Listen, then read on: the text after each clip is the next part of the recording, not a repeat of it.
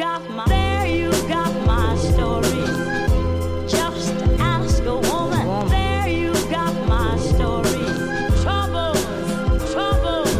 There you got my. You are listening to Feminist Current. I'm Meghan Murphy. Earlier this month, Julie Jaman, an 80 year old resident of Port Townsend, Washington, was banned from her local community pool. Her crime was to ask a man to leave the female change room. Just moments after she told Clementine Adams to get out of here, she was told by YMCA Aquatics manager Rowan DeLuna, You are discriminating and you can't use the pool anymore, and I'm calling the police. There was no signage indicating women and girls should be prepared to encounter males in their change room, though Julie was later informed that pride posters should indicate as much. Aaron Hawkins, communications manager for the pool, claimed Julie was permanently suspended from the Mountain View pool, I quote, due to her repeatedly violating our code of conduct, specifically using disrespectful words or gestures towards YMCA staff or using abusive, harassing, and or obscene language or gestures towards YMCA staff or others. None of this is true. I spoke with Julie today from her home in Port Townsend to get the full story. Julie, thank you so much for joining me on the Feminist Current podcast today. I'm really looking forward to talking with you. Thank you. I am curious to know a little bit about your life. Um, how did you become such a, a difficult woman? uh, ah, yes. Well, my mother might have something to say about that, but it, it turns out um, that I seem to have had this streak. I, I think indeed there was a certain culture in my family. They were they were always strong activists, clear back to my grandparents, my great grandparents, and um, uh, I have I haven't told anybody this, but um, Jack London was my great grandfather, oh, so you that may inform some of this. Um, so uh, when I was young, I was taken on Union picket lines when unions were trying to form in the 40s, and um, th- those were pretty harsh times for sure for people that were trying to organize. When I graduated uh, from the university, uh, even before that, I, I was active in certain things. By then, we're talking early 60s, there was the Vietnam issue. Then along came all the assassinations. Um, I was registering people to vote. Um, I was um, very active, of course, against the Vietnam War. And um, ultimately, about 40 years ago, I moved to Port Townsend, little teeny town, teeny town. And um, I ended up being very active uh, with assisting women concerning um, domestic violence and sexual assault. Uh, providing safe havens and so on. And during those years, finally, this community um, the police, the sheriff agencies all became uh, much more informed. We provided um, a lot of education. And we now have a place called the Dove House for victims of assault and violence. Uh, it turns out it's not just women anymore because their forms now say gender. They don't say sex. So now I, I have been unable to get a call back from the Dove House, which is what it's called, um, because I'm interested in their demographic, in their stats, and how they provide shelter for women and children who have most often been assaulted by men in reference to this gender identity. How how do they how do they do this? What do they do with men who come in claiming women being women, you know, and I, I just can't even imagine it. And nobody's talking. Hospital has the same thing. Um, and of, of course, um, the, the, the city is not talking either. No, nobody is talking about the nitty gritty of this, the implications of allowing men into uh, women's dressing and shower areas. And uh, the pool, once a wonderful, joyous place for all the years, um, it, you know, I, I found myself thinking about it. You know, water makes this planet sparkle. And um, we humans play in water. We use it in ritual. Of course, we need it to survive. And we dress in the most amazing minimalist costumes to all get into that water together. And we have a grand time doing it until it comes now to the showers. Now we're in a pickle.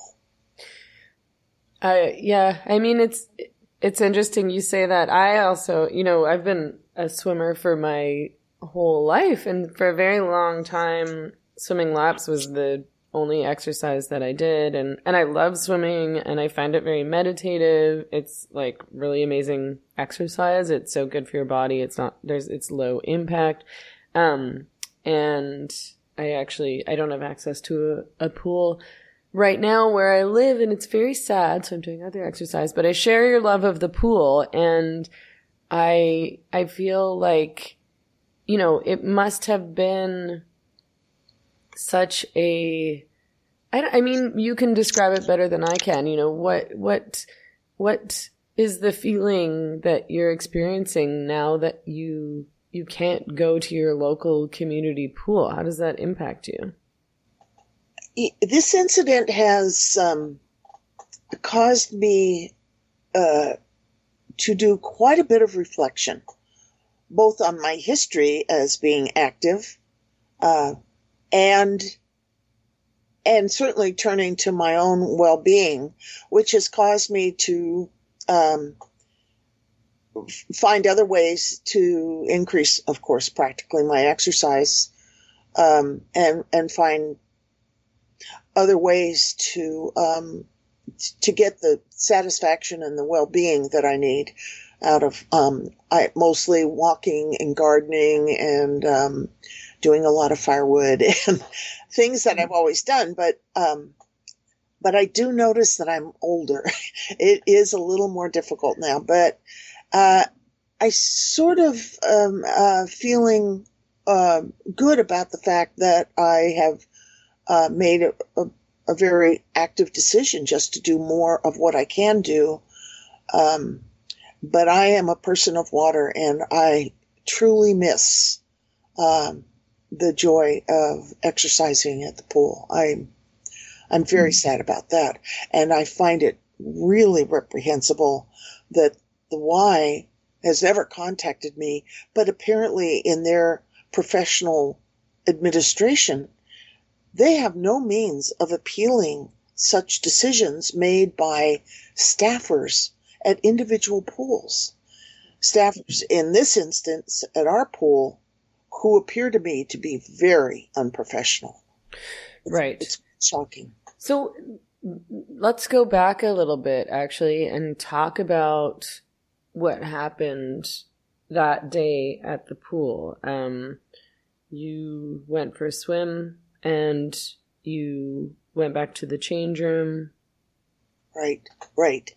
I um, I, I was at my usual swim, uh, in uh, around twelve thirty or so, and um, I find that I'm going once a week. I'm swimming about maybe a quarter mile, and um, I got out to take my shower, get dressed, go on with my day, and I was in the shower and I heard a man's voice. I was just stunned.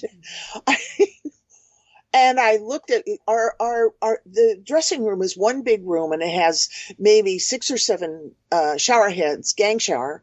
Um, but, um, we put little, um, uh, like shower curtains, uh, to separate them.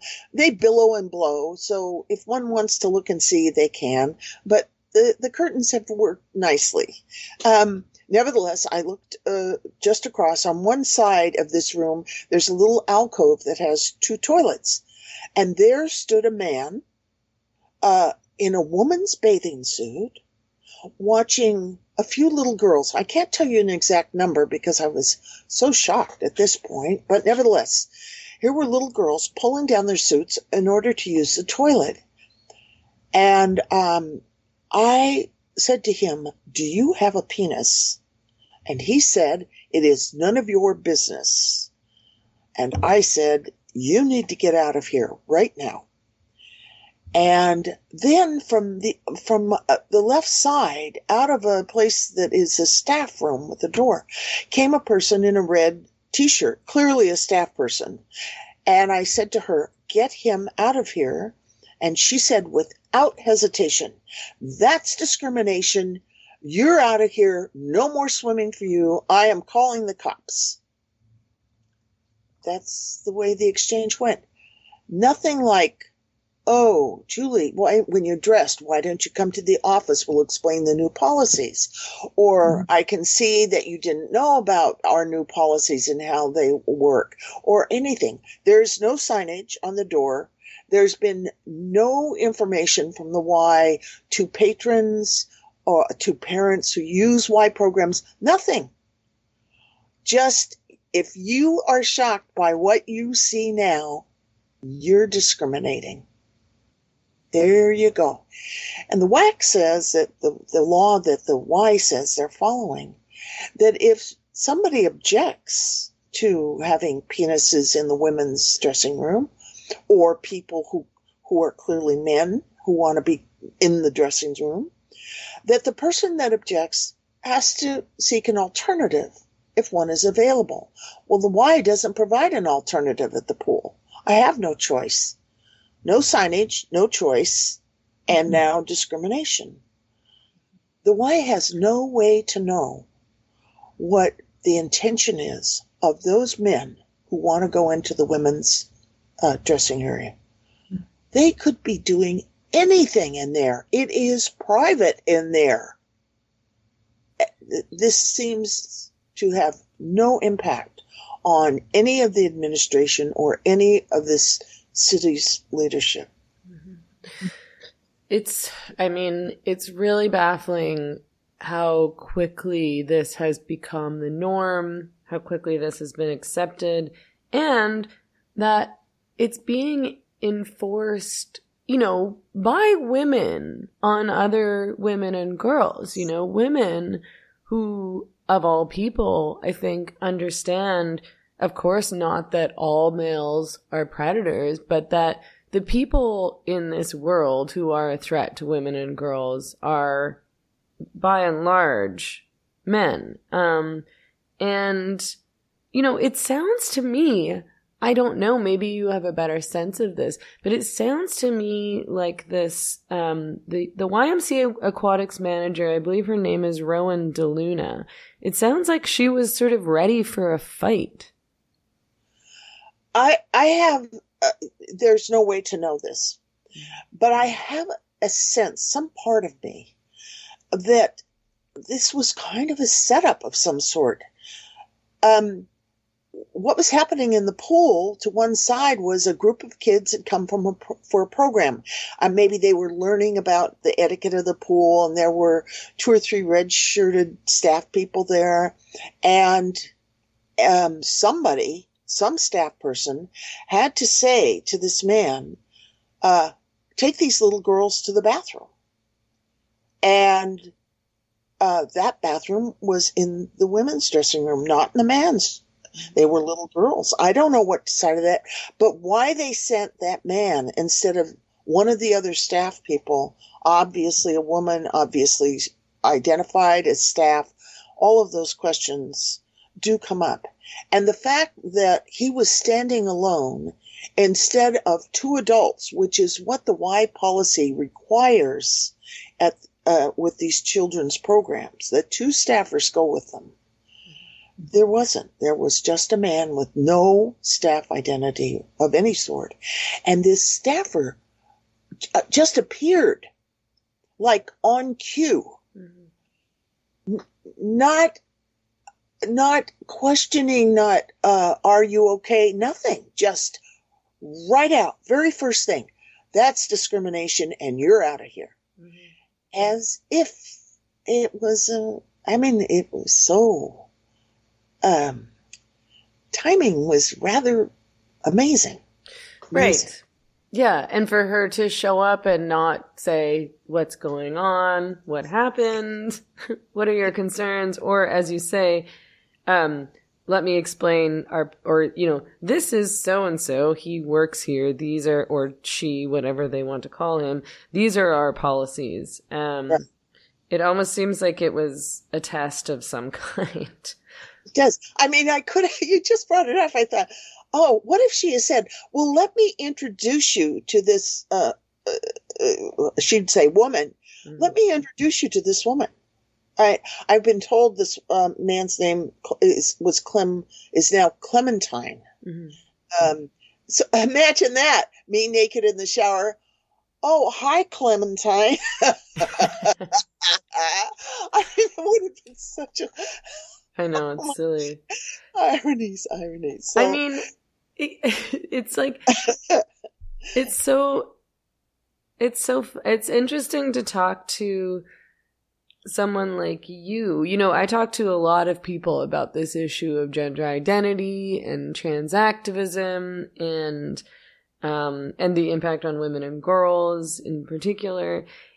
Um but I it sounds sort of like this was your first or maybe one of your first introductions to this kind of situation, you know, this idea that a man is allowed access to these women's spaces, you know, particularly spaces where women and girls um are are vulnerable in a way. Is that true? absolutely, I've never seen it, never heard of it before. I know that uh, in the big world, uh, there are some incidences, um, and they seem to be racking up in numbers. Uh, and of course, I've received phone calls from people who know of other incidences, um, even close by over in Port Angeles. A man and his wife were kicked out of the wife, similar reasons. Um, uh, th- this man had been a coach and a Boy Scout, and a, he's a Coast Guard uh, employee, and and his wife had been very active, and uh, you know, real straight people, and they were just stunned at what they were seeing at that pool up there, also managed by the Y. So no, my it was my very first experience, and my instincts just right now were working. Uh, there was no hesitation on my part. There was something very unsafe going on, and I, of course, felt totally vulnerable. Uh, God, what a rude thing to do. I'm sorry. I'm sorry. Yeah, no, it's incredibly rude. Um, I'm curious to know. Did yeah, like you say, this Port Townsend is a really small town. Did you know Rowan DeLuna or Clementine Adams prior to any of this? Oh no, I I had no idea. I I mostly probably don't keep up with almost anything anymore in the community along those lines.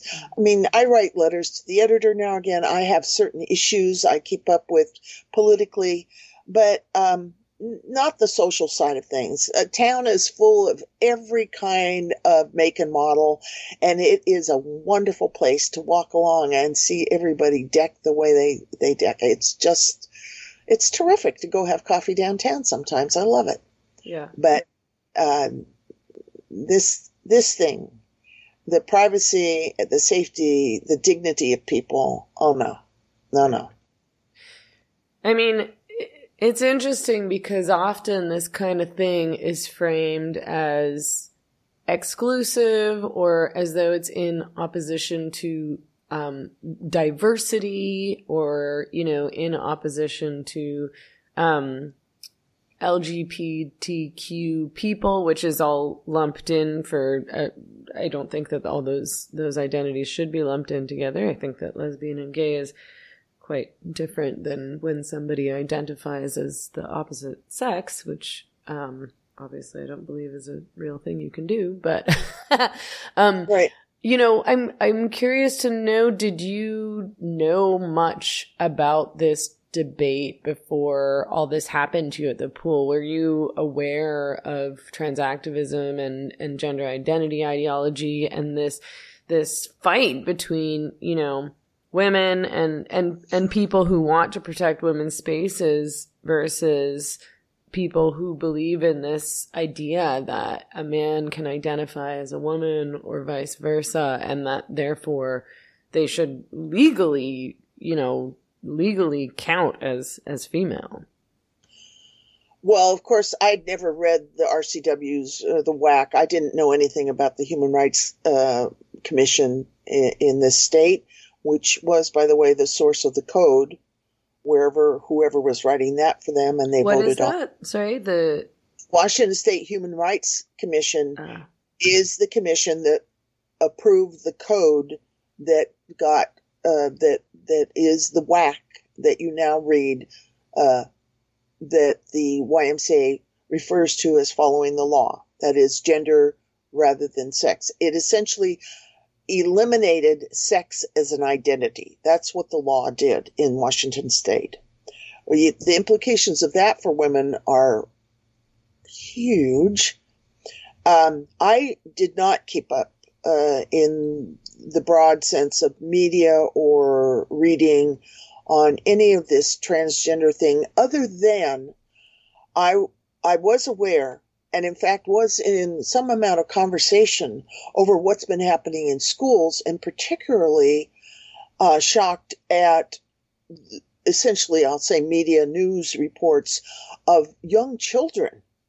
Uh, appar- beginning to being uh, encouraged by their parents to take hormones to that will affect their physical growth.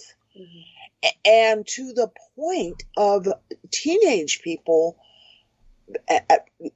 op- having operations on their bodies amputating and it's uh, uh, shocking shocking uh, uh,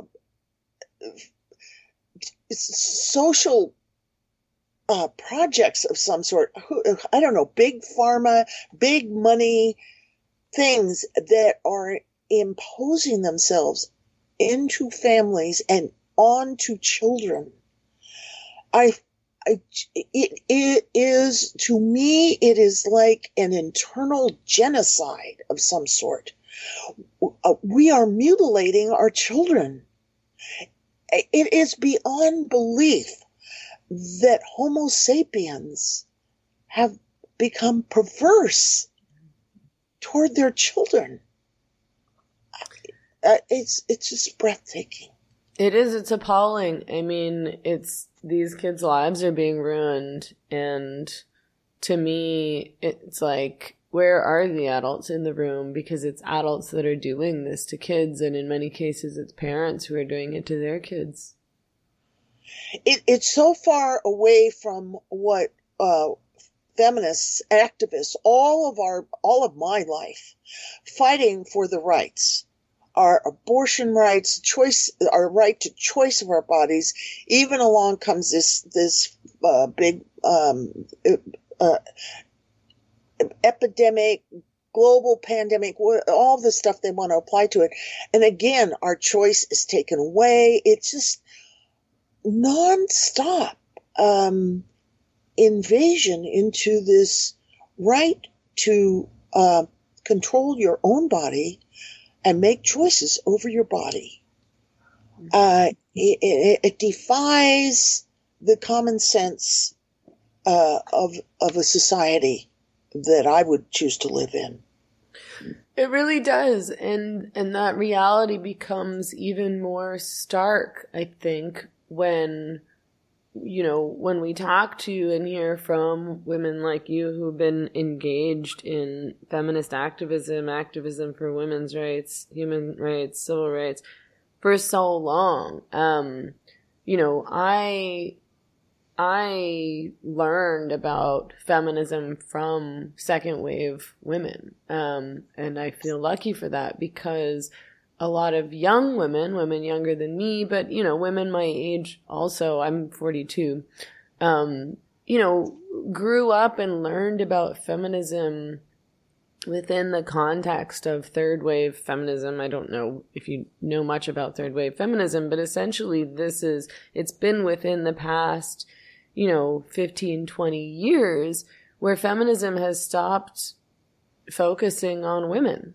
and women's rights. Yes. So, uh, so you know, we could look at the very big uh, picture, the very big. Um, I mean, most people don't even want to get into this, but uh, uh, how, who is in charge in this country, and what's the agenda, and now, of course, the global agenda, and uh, recently in the reading, um, I have uh, read more than once um, theories offered by people representing um, the Davos group, uh, the global reset ideas, and so on. A fellow named Harari, I think is how he says his name. And what he and others are offering is that um, the globe has become overpopulated and there are lots by the millions and billions of expendable people. And that's just a logical outcome of limited resources, uh, limited, uh, in this case, oil, moving to green, uh, moving to all these kinds of, uh, of issues not to deny that we have issues around resources, how we use them, and how we consume. But this notion is is directing toward uh, the um, expendables. We don't really need all these people because we're moving into the time, the 21st century time of um, artificial intelligence. And um, we just don't have a need for all those workers, slaves, um, and essentially they're saying they're expendable. And in my reading of that, I can imagine that females who, in fact, give birth to people and the populations are therefore expendable. And look at this interesting uh, social experiment in gender identity, how men now get to move into what was once women's space, private and safe, on, on the basis of this thing, inclusion, equality, etc. But in mm-hmm. fact, it is a kind of, of action that is eliminating, obviously, both the social and physiological needs of the female human. Yeah. And it's it's interesting because it sort of all happened around the same time, you know, as as we talked about earlier, around 2015, 2016, and it happened with really no public consultation. Um I actually I just looked up the Washington State Human Rights Commission. This is the frequently asked questions regarding WAC and gender segregated facilities, um, which says the final rules covering a variety of issues related to sex, sexual orientation and gender identity non discrimination went into effect in December 2015.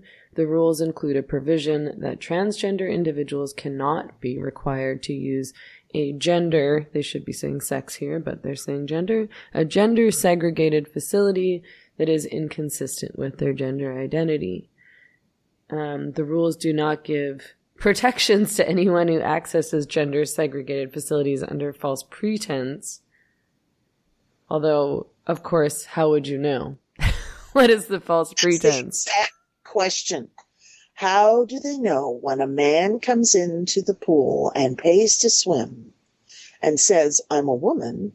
He doesn't have to say anything, I don't think, but nevertheless enters into the women's locker room and then what happens in there. Mm-hmm. The Y has no way to know. What is their liability about what happens in there? When they apparently, I mean, this is the most confused. You're reading the language, gender this, gender that, and if you can keep up with it, good for you. but essentially it says anybody more on that WAC, which I'm looking at, and it says uh, concern or discomfort about a person who uses a facility that is consistent with the person's gender expression or gender identity, that the person, me, expressing discomfort should be directed to a separate or gender neutral facility if available. and if none's available, Right. either you go in and change with men or you don't get to go swimming. Right. Or And as you say, there's that's not a choice. They're not offering you a choice. So they're essentially telling women and girls, you have to deal with this or you have to leave. Yeah, and no signage either, by the way. Hmm. The um, the um, CEO Wendy Bart of the Olympic Peninsula YMCA, when I called her the day of this uh, ousting, told me she she used the word she assumes that pride posters are adequate information for women to know what to expect. That was what she said. That's interesting, actually, because uh, it's completely unreasonable because it, you need to be much more specific if you're going to be telling women, hey, just so you know, there might be men in your change room.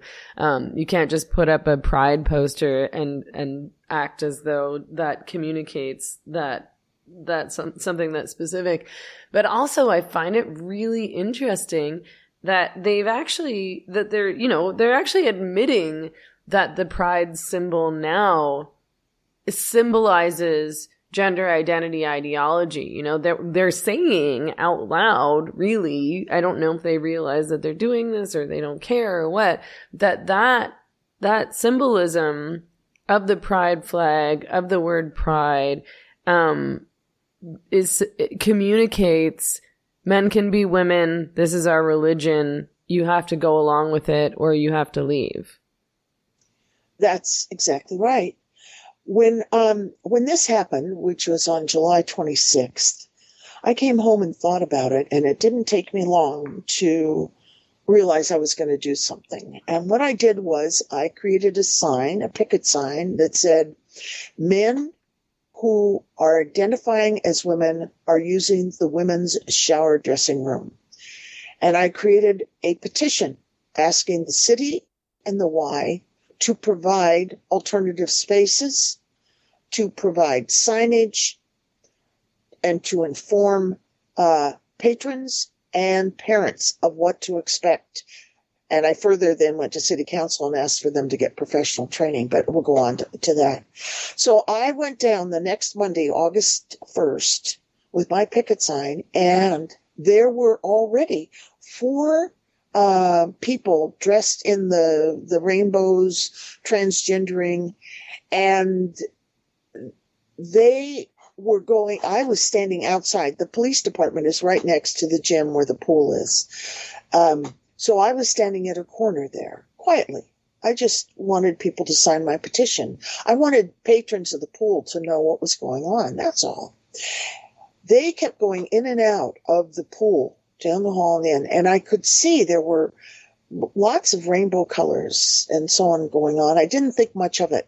The next day I went back, and now there was a very large crowd. I committed to two hours each day. I was going to do it for a week. I only did it for two days, but a very large crowd of people, again, all decked out in this rainbow bannering and, of course, very loud heckling. And they were going in and out of the pool entrance area that was decked out in banners and flags and rainbow masks. This place had become headquarters for this transgender group. This pool belongs to the school district. It's leased by the city and it's managed by the YMCA, Young Men's Christian Association. And yet it had been converted in what appeared to be the headquarters for this movement. Now, who allowed that? I mean, we pay for that. What, that's our pool. and yet this ideology it seems to have inveigled its way into the YMCA again, one might want to stand back and say, what on earth is going on with the YMCA? And I have received calls that there are things going on with this very large uh, Christian nonprofit organization with very deep pockets. And of course, a lot of cachet. I'm, I'm, I would bet you a lot of people are stunned to find out about my experience. I know they are because I have become a terribly un, unlike me starlet in the world. Endless phone calls and emails and support from all over the United States. But at any rate, here's this Y with this um, apparently this ideology is a very big part of what they're pushing. It yeah, it's it's amazing how successful this movement, this ideology, these activists have been in in taking over, you know, almost all of our institutions. Um I want to talk about what happened after you were kicked out of the pool. Um, what what steps did you take after that happened? Well, so I have said the first two days I I I made my picket sign and I made my little um, petitions. Just me by myself. I wasn't looking to organize or anything. I was just being me. Uh, on August 1st was a Monday, also was city council meeting. I sent a letter to the city council describing specifically what happened to me. Um, and um, I will say just in parentheses, very often when I say very clearly over and over, me, I was in a shower naked in a single room where we dress and shower, and there was a man in a women's bathing suit watching girls. That's the story. It has been converted into bathrooms, into staff members, into, uh, you know, all kinds of things. At any rate, uh, that evening, on August 1st, I went to city council to make comment.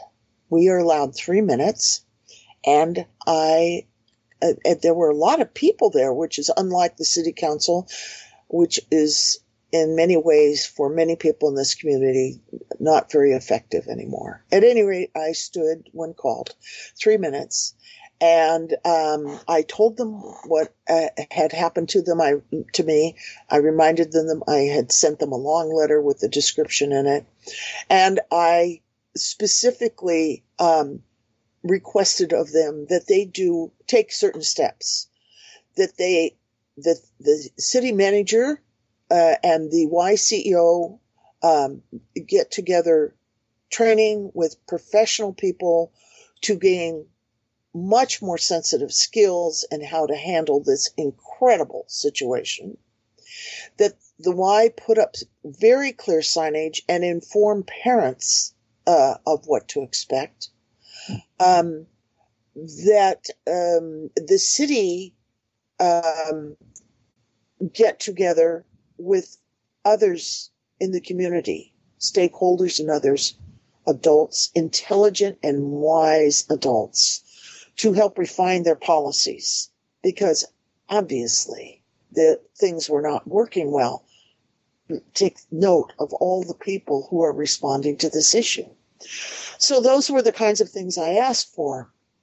And I said, and I, I, my three minutes was up and the, the council chambers erupted into applause. And I turned around and this room was filled with people who were applauding me. I was, I was just so taken aback. I had no idea.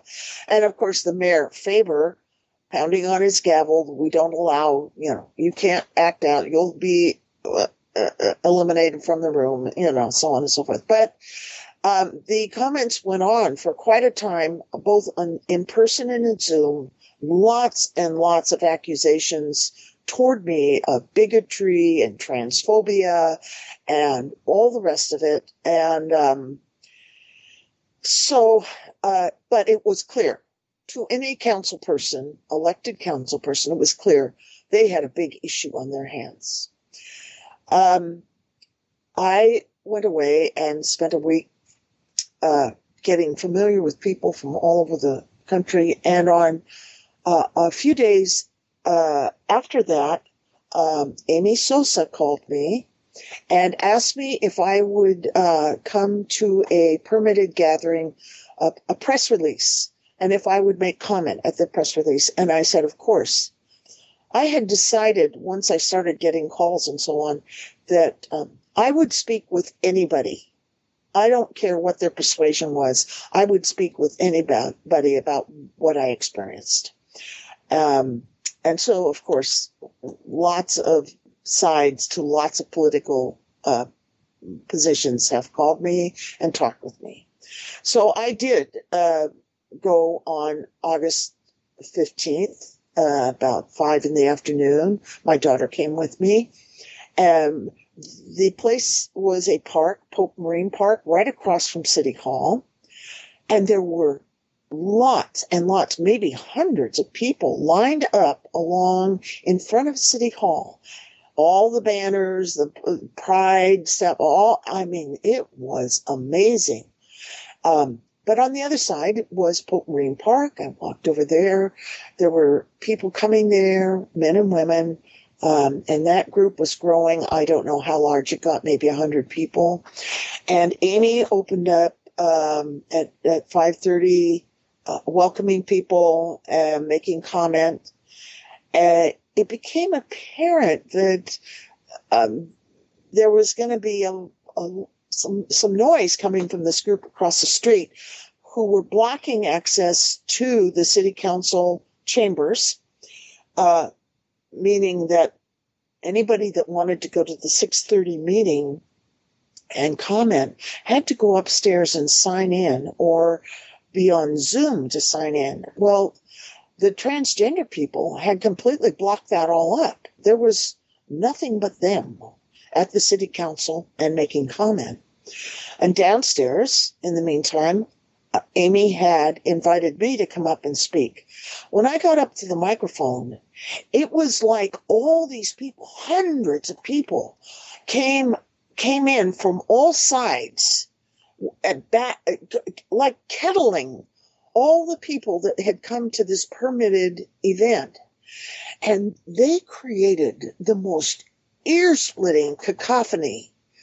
It was impossible to hear anything, and it it never ended. It was just incredibly jarring this the the sound of this thing and while that was going on people on bicycles 10 or 15 were riding right through the middle of this group of people that was at this event uh, knocking people knocking into me and other people and while that was going on there were police in uniform across the street by city hall maybe 10 of them, and they were just watching.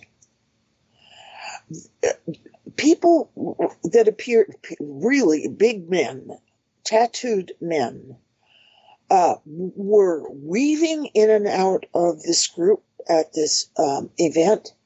They were pushing and shoving people around. To me, as this went on, I got the feeling that some of these men were, were acting like provocateurs. They were trying to get into fights with people.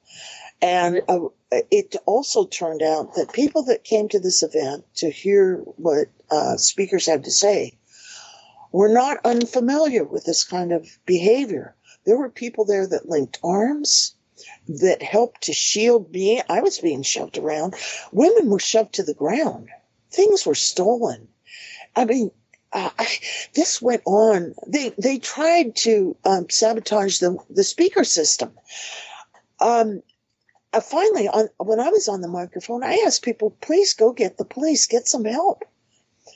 Um, I was told later that people went across the street, and that uh, Chief of Police Olson told people that they were simply following directives that they had received. That means that the city manager had sent out directives to stand down, to not come across the street or help us, even though they could see what was happening. So that is a very interesting aspect of this. And um, finally, the police did, along with the highway patrol, showed up, um, and they came across. And they began. They some of them were uh, stepped on and shoved around. They began arresting. They, I guess, they arrested two or three people. They made a cordon so that I could be escorted away safely around the behind this building. And uh, as I was g- going along this, here was this Chief Olson again, and I stepped up to him because uh, the report that had been made of the incident on July 26th by Mark Titterness, a policeman, had an inaccuracy in it, and I had been trying over the week to get hold of somebody at the police department, um, including this Mark Titterness. They never returned my call. So I approached Chief Olson as I was passing by and I asked him uh, how I was to get a correction on a report. And he said, Well, why don't you come to my office tomorrow at 8? And I, I said to him, Your office doors do not open till 10. Oh, oh, he said, Well, come at 10. And I said, Okay, I will. And I did. And I was told by the person in the front office, Well, Chief Olson isn't here. He's on two days of vacation, personal time. but he invited me here. Oh, I'm so sorry, she said, but here's his cell phone number.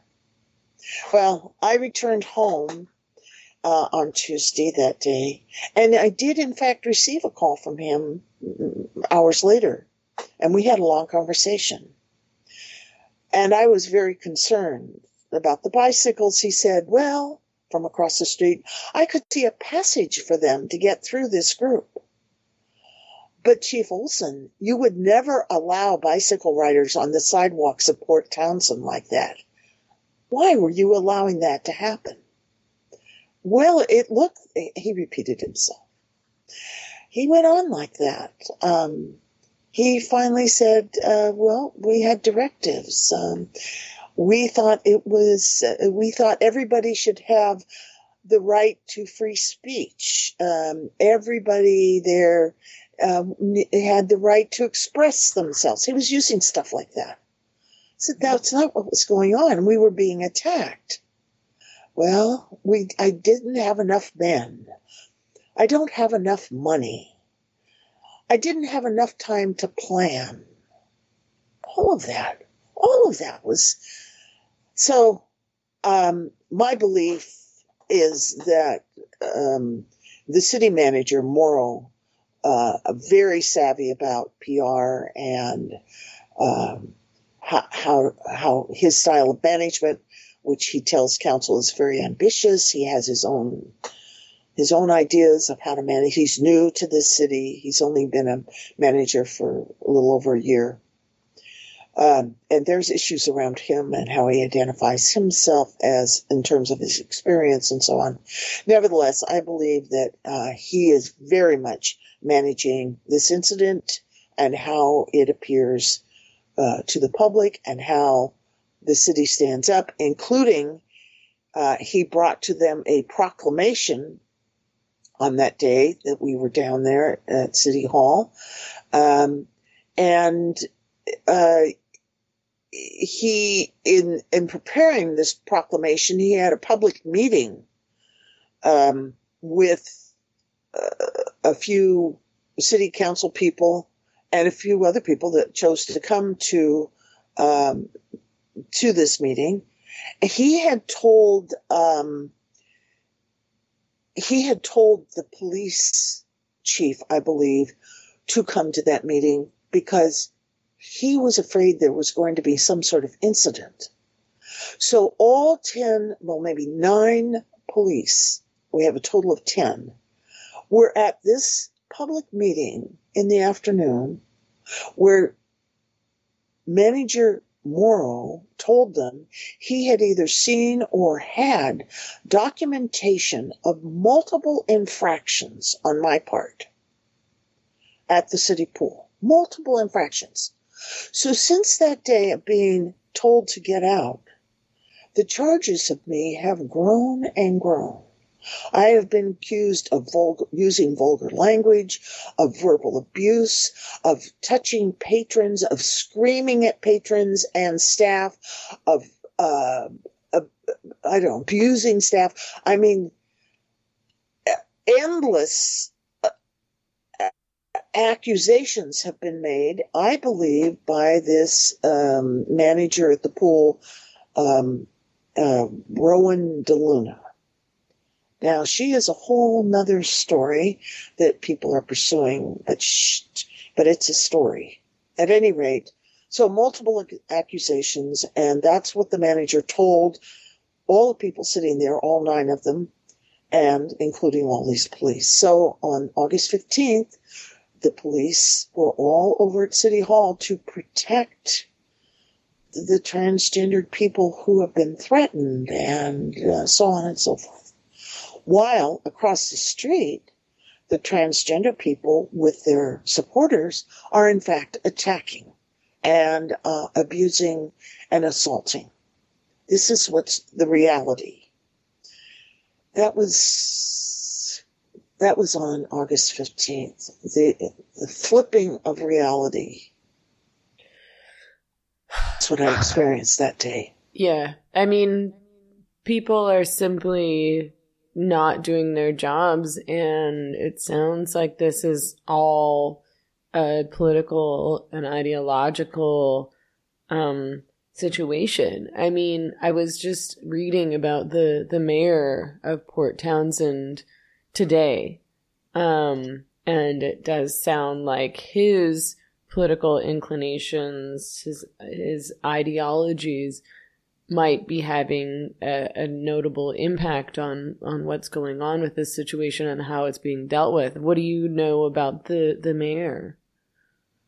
I only know the things people have sent me of his Twitter comments and his responses. I, of course, uh, on August 1st, when I went to the council, the mayor and the city manager both used their positions to lecture the people in the room uh, being uh, uh, homophobic and uh, discriminating and transgender people have rights and we're all behind them and all that kind of thing in their professional positions sitting there in a public meeting. They had they had no inclination to identify that there was a problem, that there should be, uh, a, the city council should get together a committee, we should review our policies and our staff training. This is obviously very sensitive. None of that. None of that went on. And then on the 15th, there's a proclamation. And, um, their proclamation, eh, eh, eh, in fact, let's see if I can find this here. Um, it says, the city of Port Townsend values our transgender residents and visitors and urges all residents and visitors to be respectful and welcoming and kind to everybody everyone, regardless of gender identity. And I further, the mayor, proclaim that discrimination and prejudice in any form, um, uh, particularly against transgender people, are unwelcome and have no place in the city of Port Townsend. That was what they voted on while we were being attacked by the same people across the street. So that's our city council and our mayor. And I gather he is, at least in his Twitter re- remarks, I don't keep up with Facebook, uh, that social media thing. But to my read, he is sounding uh, infantile. He does not sound like an adult leader. I just can't believe this is this is what is running this town. Um, at any rate, that's the best I know about it, only as secondhand. Yeah, I mean, I I don't follow Twitter super closely either. I was actually banned from Twitter permanently in 2018 for saying that men um, aren't women, but uh, I do I do know I've been reading online that, you know, the mayor the mayor came out in in pretty vocal support of the protesters and in opposition to you and and the women who were supporting you. Righto.